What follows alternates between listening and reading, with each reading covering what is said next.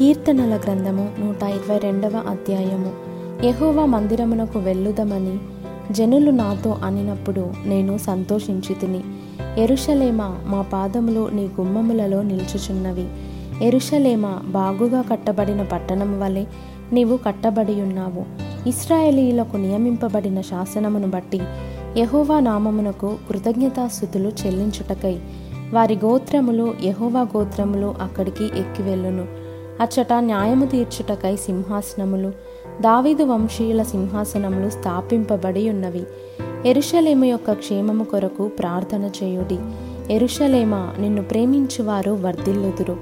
నీ ప్రాకారములలో నెమ్మది కలుగునుగాక నీ నగరులలో క్షేమముండునుగాక నా సహోదరుల నిమిత్తమును నా సహవాసుల నిమిత్తమును నీకు క్షేమము కలుగునుగాక అని నేనందును. మన దేవుడైన యహోవా మందిరము నిమిత్తము నీకు మేలు చేయ ప్రయత్నించేదను.